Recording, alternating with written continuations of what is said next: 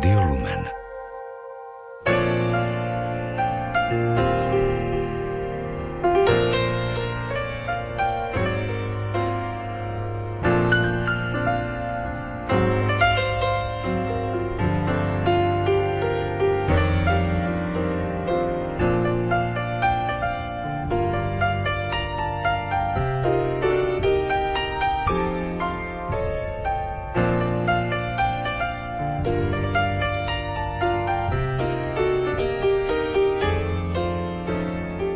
Malého princa som stretol pri vchode do paneláku hneď prvý deň po sťahovaní. Dobrý deň, pozdravil sa mi a pridržal mi dvere, pretože som niesol plnú náruč papierových škatúľ. Presťahoval som sa kvôli práci a možno i preto, že náš starý rodinný dom bol pre mňa priveľký. Nový byt sa nachádza na prízemí a ráno ma zobúdzajú autá, ktoré mi štartujú pod oknom. Začínam ich podľa zvuku rozoznávať. Niektoré sa rozkašľú ako starý baník, ktorému uholný prach začiernil pľúca, štartovanie iných zas pripomína pridusený škodoradostný smiech. Ďalšie najprv zjojknú od bolesti a až potom im naskočí motor, alebo sa rozkotkodákajú ako kvočky. No daktoré akoby vôbec nemali charakter, ich vrčanie je úplne bezvýrazné. Nakoniec všetky autá odídu preč a nechajú ma v izbe samého. Aj tak už musím stať a ísť na trhovisko. Predávam tam ovocie. Mám rád svoju prácu a mám rád ovocie, ktoré predávam. Milujem jeho pokojnú, nevtieravú vôňu. Vždy, pokým ráno na trhu ešte nie sú zákazníci, ponorím si ruku do debničky a vstrebávam slnečné svetlo, ktoré z plodov vyžaruje. Je až neuveriteľné, ako dokážu hriať. Som presvedčený, že každý plod je malou slnečnou batériou, malým slnkom, okolo ktorého krúžia maličké planéty. Z jednej z nich určite priletel aj Malý princ.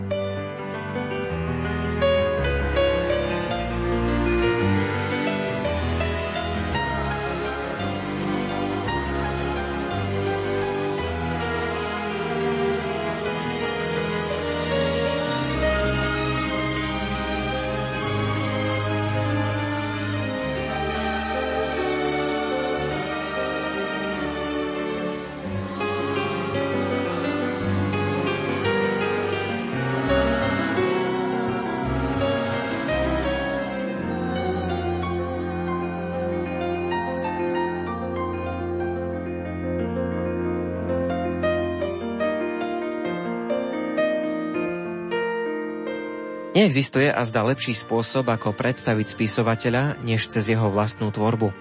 Úryvok, ktorý ste počuli, je z poviedky Malý princ, ktorú napísal Peter Karpinský. Okrem ukážok sa vám autor predstaví aj sám. O jeho tvorbe pre deti i dospelých, o rozhlasových hrách, ale aj o tom, čo rád číta, porozpráva v najbližších tridsiatich piatich minútach. V literárnej kaviarni vás dnes obslúžia hudobná dramaturgička Diana Rauchová, zvukový majster Marek Rimóci a príjemné počúvanie vám želá redaktor Ondrej Rosík.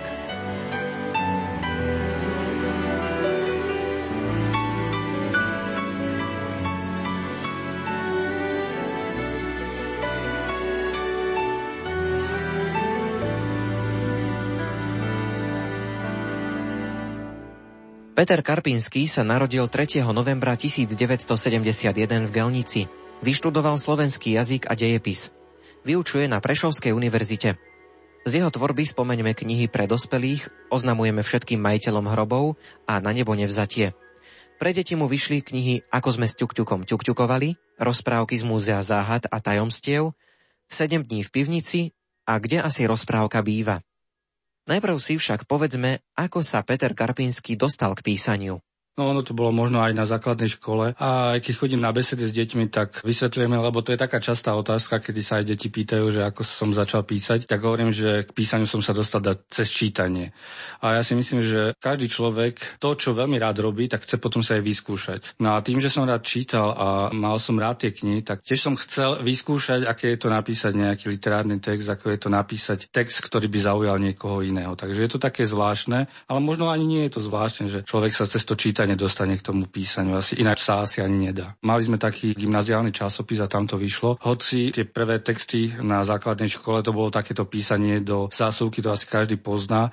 Vtedy som mal veľmi rád detektívky a nie len vtedy, ja ich mám rád aj stále, alebo vedecko-fantastické texty. A týmto smerom som sa chcel aj vydať zase, ako každý mladý človek má rád hrubé knihy. Aj dodnes mám rád hrubú knihu s tým literárnym textom alebo s tou postavou. Môžem sa stotožniť na veľmi dlho. Tak ako prvé som chcel napísať román, čo teda v siedmej triede je asi nereálne celkom. Takže skončilo to po nejakých dvanástich stranách, ale v ôsmej triede prešlo na tie poviedky a mal som kamaráta, ktorý mi tie poviedky potom ilustroval. Takže vznikali také poviedky s detektívnou tematikou a s vedecko-fantastickou a to ma potom držalo ešte aj na tom gymnáziu. Vy sa venujete hlavne detskej tvorbe. Prečo ste sa rozhodli práve týmto smerom? Prečo literatúra pre deti? Mohlo by sa zdať, že to nie je možno až také zaujímavé, že tých detských čitateľov nie je až tak veľa, že ich je možno čoraz menej. No ja mám práve naopak pocit, že ešte tých detských čitateľov našťastie máme dosť. Aj keď chodím na, do knižníc alebo učiteľky, keď mi hovoria, tak deti radi čítajú. Pokiaľ nedojdú do toho, ja neviem, šiesteho siedmeho ročníka a tam dochádza k nejakej kríze toho čítania, neviem, či sa hanbia medzi sebou, že to čítanie už nie je moderné v rámci tej puberty. Potom sa pomaličky prestáva čítať. Asi nikto nerobil nejaké výskumy, koľko dospelých číta na Slovensku a obávam sa, že to bude vlastne veľmi maličké percento. Takže ak pre niekoho písať, tak je to ten detský čitateľ, pretože tí deti sú vďačnými čitateľmi na jednej strane a na druhej strane práve tá spätná väzba cez besedy alebo cez rôzne diskusie s tými deťmi je veľmi zaujímavá a deti sú veľmi dobré publikum z hľadiska toho, že ich veľmi ťažko oklamať. Zatiaľ čo v rámci dospelého publika tam stačí jedna nejaká mienkotvorná recenzia, ktorá bude tvrdiť, že táto kniha je úžasná, alebo nejaká celoslovenská literárna cena, ktorá bude tvrdiť, že táto kniha je najlepšia na Slovensku. A nikto iný sa už neodváži povedať, že teda ako mne sa tá kniha nepáči, pretože to naše malomešťactvo v nás zostáva. Zatiaľ čo tie deti sa nenechajú ovplyvniť žiadnou recenziou, žiadnou literárnou cenou, ale budú čítať len to, čo sa im páči. Vyvíja sa nejako ten detský čitateľ, tak vo všeobecnosti, keď to sledujete, možno odkedy ste začali písať, odkedy ste aj v kontakte s deťmi, možno niečo iné čítali radi kedysi, niečo iné ich zaujíma teraz? Jednoznačne svet sa mení a aj vlastne tie deti sú konfrontované s niečím úplne iným. Existuje vlastne televízna a počítačová generácia, kde všetko je veľmi rýchle, keď sa len pozrieme na počítačové hry, kde je všetko robené vlastne takým veľmi rýchlym a dramatickým strihom a to sa prenáša aj do tej detskej literatúry. Čiže už to nie je pokojné slánkovité rozprávanie, príbehy, ale už je to všetko, musí to byť dramatické, musí to byť veľmi nespisovne povedané našpanované, by som mohol povedať.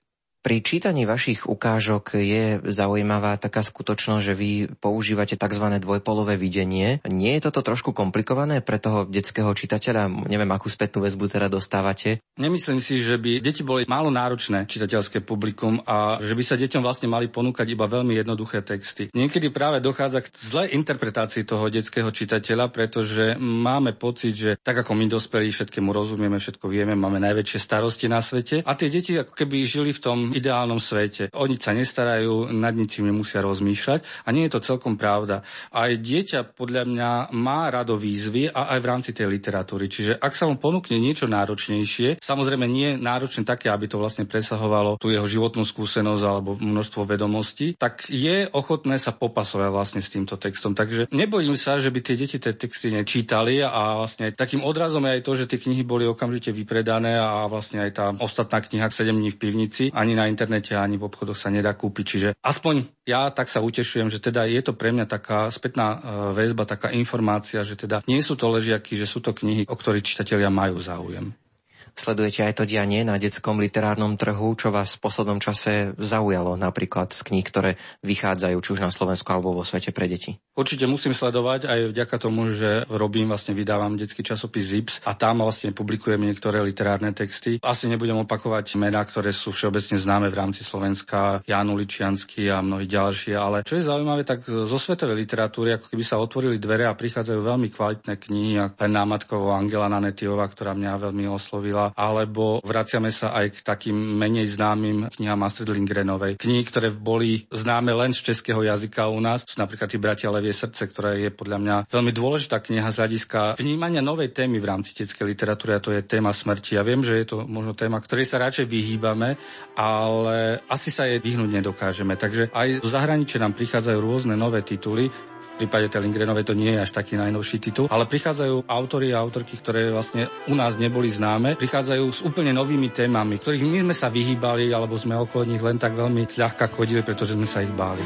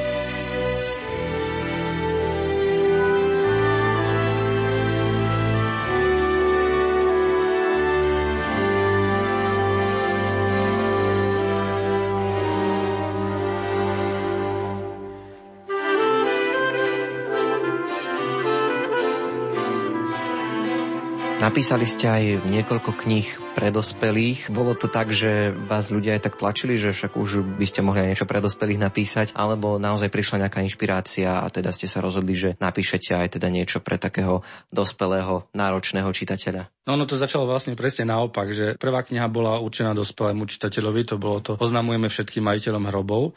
No a do toho potom bola vyhlásená jedna literárna súťaž, ktorá bola určená práve detskému čitateľu. Ja som sa tam zúčastnil a na moje veľké prekvapenie moje texty vyhrali. No a práve z tých textov potom postupne začala vznikať tá prvá kniha pre deti, Ako sme s Ťukťukom Ťukťukovali. No a postupne zase po niekoľkých detských knihách som sa dal na jednu knihu pre dospelých, to bolo to Na nebo nevzatie. No a momentálne v hlave alebo v poznámkach mám zase texty, ktoré sú určené aj dospelému čitateľovi. Čiže je to že stále také na striedačku, že keď už som akoby nasýtený trošku tej detskej literatúry, tak zabrnem do tej dospeláckej literatúry a naopak. Priznám sa, že ku knižke Na nebo nevzatie sa mi nepodarilo dostať, takže skúste aj mne, aj prípadne aj ďalším poslucháčom, ktorí nevedia, o čo ide, priblížiť, o čom je vlastne táto kniha. Nie je to román, kde by bola vlastne jedna dejová línia, ale je to viacero poviedok, ktoré sú navzájom poprepletané, postavy z poviedok sa stretávajú a navzájom sa prelínajú tieto poviedky. Keď som vydal prvú knihu, tak sa ma jeden redaktor opýtal, že ako by som vlastne tou farbou hodnotil tú svoju knihu, a ja som povedal, že zdá sa mi, že tá prvá kniha, teda to Oznamujem všetkým majiteľom hrobov, je čierna. To bolo v roku, keď ja som mal koľko, dvadsaťsedem rokov, tedy ten tuhý romantizmus a, a boj proti všetkému. Takže preto sa mi zdalo, že tá kniha je čierna, ale keď vlastne vyšlo Na nebo nevzatie, tá otázka nejako vo mne zostala, tak som sa hľadal nejakú farbu, že ako by som ju pomenoval. Ono, obálka tej knihy je čierna, ale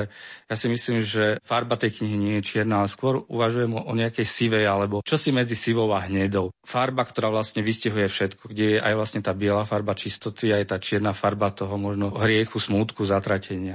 Teraz ma bude zaujímať ten tvorivý proces, ako to vyzerá, keď naozaj sa pokúšate niečo napísať, prichádza to tak samé od seba, prípadne potrebujete možno nejaký stres na to, aby ste napísali niečo, nejaké tlačenie od vydavateľa alebo niečo podobné. Skrátka, ako to vyzerá, keď naozaj povedzme píšete nejakú knihu alebo nejakú poviedku? Stres je úplne ideálny. Mne sa veľmi dobre písalo, keď som sa ešte mohol zapojiť do literárnej súťaže a keď bola vlastne ten deadline literárnej súťaže, ja som vedel, že dovtedy musím tú poviedku urobiť. Teraz už žiaľ ma takéto termíny netlačia, ale tlačia ma vlastne tie vydavateľské termíny. Keď už niekomu niečo sľúbim, tak sa snažím to nejakým spôsobom stihnúť alebo dodať ten text. To asi mi potvrdia väčšinou autorov, že ak majú nejaký presne stanovený dátum, tak sa im začína pracovať lepšie. Hoci poznám aj ľudí, ktorí sú disciplinovaní a ktorí každý deň si sadnú k tomu počítaču alebo k tomu papieru a napíšu niekoľko strán, ale žiaľ, ja som dosť lenivý autor, takže mne sa to nedarí. Potrebujem nejaký dátum alebo nejaký termín. No ako k tomu ide? Keď už o niečom premýšľam, tak potom sa do toho celkom potom zažeriem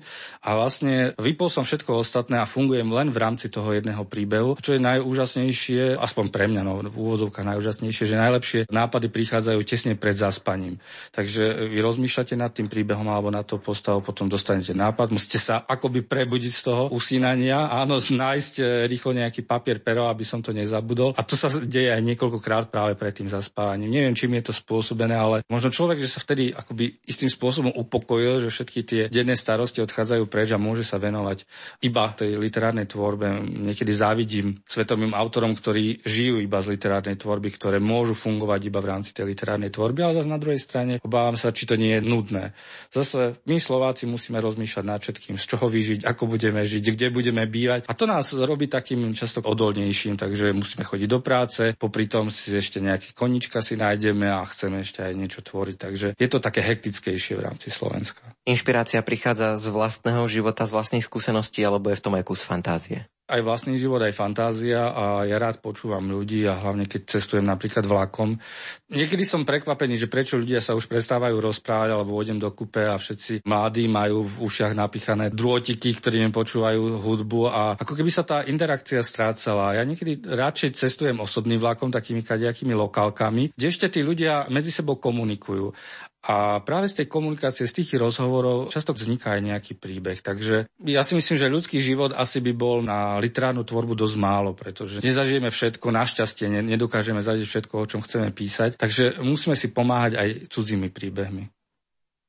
Adela je taká celkom moja obľúbená postavička, pretože ono to začalo poviedko, tak ako všetko. A keď sme rozprávali o tých tlakoch a o tých termínoch, tak práve to vzniklo cez jednu literárnu súťaž, keď práve pani redaktorka, ja som jej slúbil, že jej pošlem do súťaže pre deti poviedočku. Ale povedal som, že ale musí na mňa tlačiť, lebo ja som aj sklerotický, aj lenivý, aj všetko. A ona sa toho chytila naozaj raz za týždeň, každý druhý deň mi poslala es em esku alebo mailík, že ako sa má poviedka.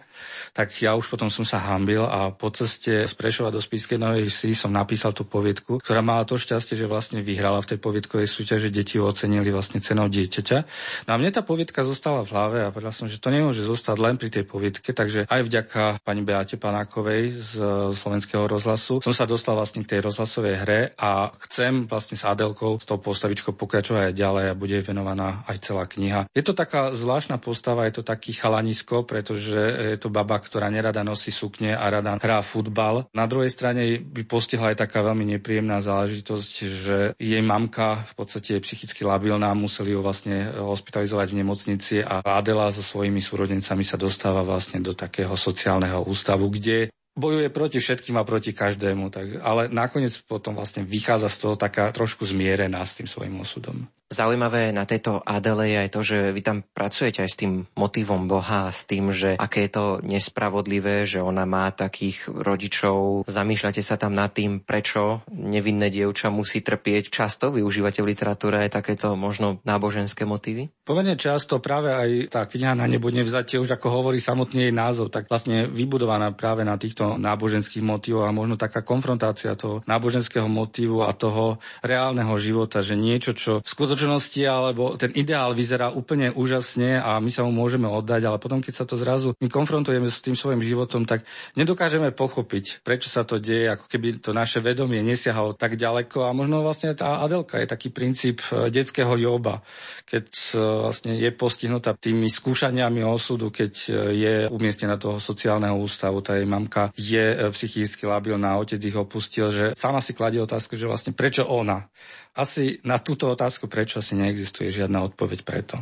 Ako sa vlastne píše taký rozhlasový scenár, také rozhlasovej hry? Na čo treba ešte dávať pozor okrem tých dialogov, postáv a možno nejakých tých výrazových prostriedkov, ktoré sa tam používajú? Musíte sledovať povedzme aj tú zvukovú líniu, alebo to už nie je potom vaša starosť? Áno, aj, lebo v podstate ja ako autor dávam tam také inštrukcie alebo vlastne také režijné poznámky, že kde by som si predstavoval hudbu alebo plus minus asi aký nálady by mala byť tá hudba, či ide o smutnú alebo veselú hudbu na jednej strane a na druhej strane to, čo je na rozhlase na jednej strane obmedzujúce. A na jednej strane je to krásne a to je to, že v podstate iba na základe hlasu, iba na základe zvuku vie vytvoriť celý svet. Ja som z začiatku sa s tým pasoval, hlavne keď som robil tie prvé rozhlasové hry, keď som robil Korunu časová modrá koza, kde ešte s pani Slobodníkovou, ona hovorí, že vy máte strašne, akože vidíte a všetko chcete opísať, že vy robíte scénar akoby do televízie.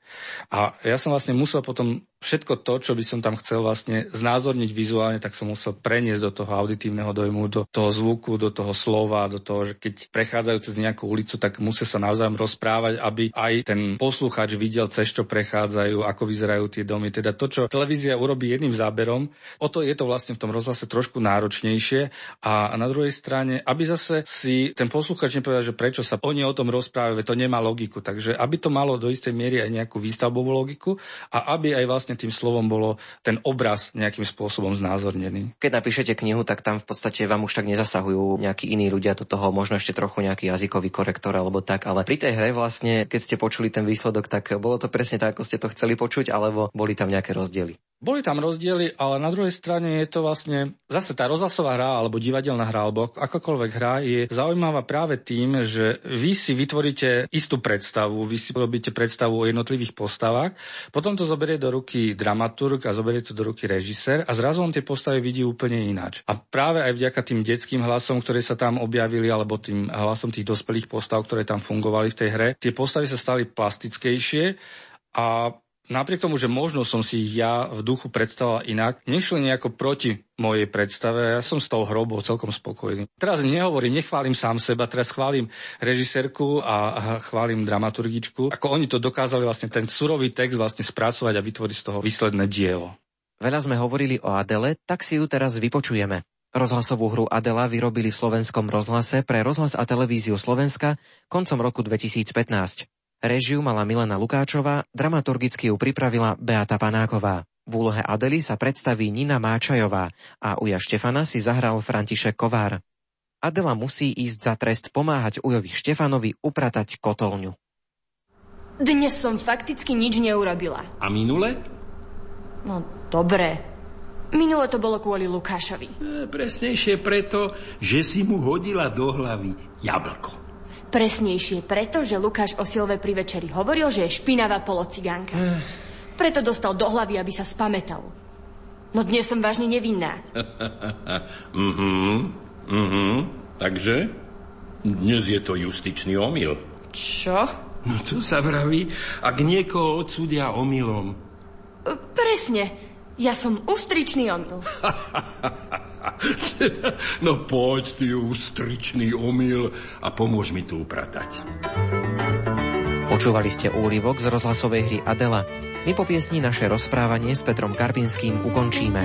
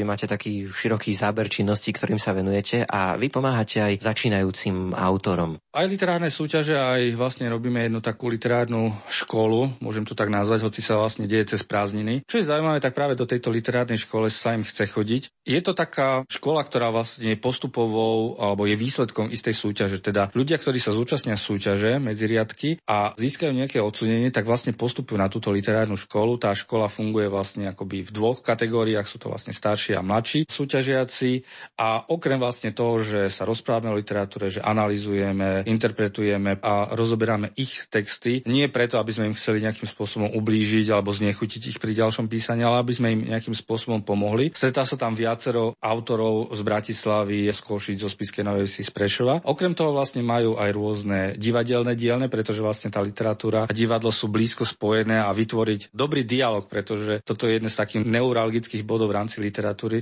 vytvoriť dobrý dialog, tak sa dá práve v rámci drámy, v rámci divadla odsledovať si, kedy je ten dialog v rámci literatúry ešte únosný a kedy je uveriteľný. Takže je to zaujímavé podujatie. No a potom vlastne aj v rámci tých literárnych súťaží väčšinou sa robia rozpory po literárnej súťaži, tak takisto sa vlastne venujeme konkrétnym prácam a jednotlivým autorom. Akí sú dnešní začínajúci autori? Sú sebavedomí alebo ešte sa dá s nimi nejako pracovať? Sú ochotní prijať aj tú kritiku? Je to zase trošku iná doba, ako my sme žili, vlastne aj ten priestor je otvorenejší. My sme sa niektorým textom, niektorým knihám vôbec nedostali. Zatiaľ, čo teraz už mladý človek ide do knihkupectva, ide do knižnice, ide na internet a nájde tam všetko, čo chce. Takže sú už konfrontovaní s iným typom literatúry a preto mám pocit, že začínajú písať oveľa skôr, než sme začínali písať my a asi budem sebakriticky do svojich radov, ja mám pocit, že začínajú kvalitnejšie písať už ako mladí. Ja mám pocit, že začal som reálne písať až na vysokej škole a teraz sa stretávam so stredoškolákmi, ktorých literárne diela sú už vyprofilované, vyčistené, vedia, o čom píšu, ako sa píše, takže zostáva mi len v dobrom im závidieť a podporovať ich v tomto. Takže tá generácia je dosť odlišná a zase na druhej strane môže byť aj to, čo ste hovorili, že sú sebavedomejší a to je pravda a to sebavedomie niekedy je aj na úkor tej literárnej tvorby. Keď ja som chcel vydať knihu, tak som musel čakať na nejaké kamenné vydavateľstvo, či ma oslovia, či mi ten rukopis zoberú. Teraz už keď máte nejaké peniaze, prídete do vydavateľstva, oni vám tú knihu vydajú. Ak ten rukopis nie je dostatočne kvalitný na vydanie, tak je to skôr na škodu tomu autorovi než na prospech. Takže tento svet je taký dvojsečný ako meč. Na jednej strane je veľa pozitívneho, ale na druhej strane aj ten tlak na tých mladých autorov tu môže byť silnejší. Už sme to trošku spomínali v súvislosti s tým, že teda keď píšete detské knihy, tak musíte si z tej detskej literatúry aj niečo prečítať, ale čo okrem detskej literatúry čítate? Tak vo všeobecnosti, možno vo voľnom čase, po večeroch. Čítam všetko, čo mi vlastne príde pod ruku, hoci mám aj také vytipovaných autorov. A to je to, že idem niekedy po autorovi, že máme, neviem, Jan McJuvena, tak vlastne mám prečítané všetko jeho, alebo Čak Polaník, mám temer všetko od neho prečítané. A takže už keď sa mi zapáči nejaký autor, tak potom sa snažím dostať ku všetkým jeho knihám, alebo aspoň k tým knihám, ktoré sú pre mňa z jazykového hľadiska dostupné. Takisto momentálne čítam knihu českej autorky, ktorá sa volá Žitkovské bohyne. A mne sa tam pozdáva celkom, ako ja viem, že asi mnohí ju poznajú, lebo je to teraz taký bestseller, ale je to také prepojenie takého magična, pretože píše tam o folklóre, ktorý sa deje na takých kopaniciach. Celé je to zasadené do takého socialistického zriadenia, kde tieto bohyne boli prenasledované napríklad príslušníkmi Eštebe. Takže celkom ako zaujímavé sa mi zdalo práve to spojenie toho magického a toho takého triviálneho až takého krutého a práve na prípade jednej z týchto bohyň, ktorú práve príslušníci Eštebe mali nejako veľmi hlboko v žalúdku a skončil vlastne až v blázinci, kde ju de facto umúčili práve tými elektrošokmi. Je taký veľmi smutný príbeh, takže keď, tak odporúčam túto knihu, lebo naozaj je veľmi zaujímavá. Okrem toho, že píšete knihy, tak vyučujete aj na Filozofickej fakulte, na Prešovskej univerzite. Ja sa venujem niečomu, keď to poviem prvýkrát, tak ľudia sa vydesia a povedia, že ako to má súvisť s literatúrou. Vyučujem historickú gramatiku, dejiny spisovnej slovenčiny a dialektológiu. Teda, ak na jednej strane máme literatúru, ktorá je nejako lirická alebo má nejaké také umelecké prvky, tak keď človek počuje tú historickú gramatiku, tak ho častokrát zmrazí a keď to poviem učiteľkám, ktorí to študujú, tak povedia, že to bol najhorší predmet, ktorý oni si vyštudovali. Tak aj na jednej strane verím, lebo v podstate ponárame sa do dejín a vlastne uvažujeme o tom, ako sa tá slovenčina vyvíjala a vyvíjala sa dosť dramaticky, takže asi keď sme sa stretli so Slovákom z trinásteho storočia, žiaľ, asi by sme si neporozumeli. Tá slovenčina bola diametrálne odlišná, ale na druhej strane tým, že ja som vyštudoval slovenčinu dejepis, tak ten príklon k tomu dejepisu, k histórii sa mi objavuje aj v, aj v tej mojej pracovnej náplni a robím, mám veľmi rád divadlo, robím aj divadelné predstavenie práve z tých historických námenov na základe reálnych historických príbehov, takže vlastne tie dejiny jazyka a tá história sa mi objavuje aj v tej literárnej tvorbe. No a čo si zvláštne, čo učím, tak sú tu dejiny a teória komiksu. Pokiaľ viem, tak asi sme jediná škola na Slovensku, ktorá vyučuje dejiny a teóriu komiksu. Keď som začínal s komiksom, tak ešte tí starí páni profesori na mňa tak krivo pozerajú, že čo to za blúd a za paškvil im tu vnášam na vysokoškolskú pôdu, ale myslím, že už si trošku zvykli.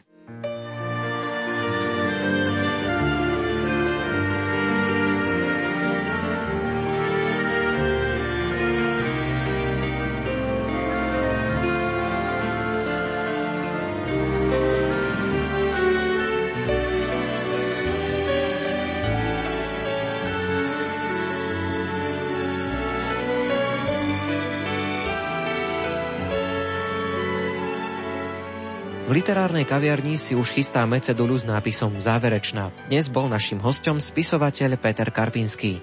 Príjemnú hudbu pre vás vybrala Diana Rauchová, o čistotu zvuku sa postaral Marek Rimóci, no a slovom vás obslúžil Ondrej Rosík. Literárnu kaviareň otvárame opäť o týždeň. Zatiaľ do počutia.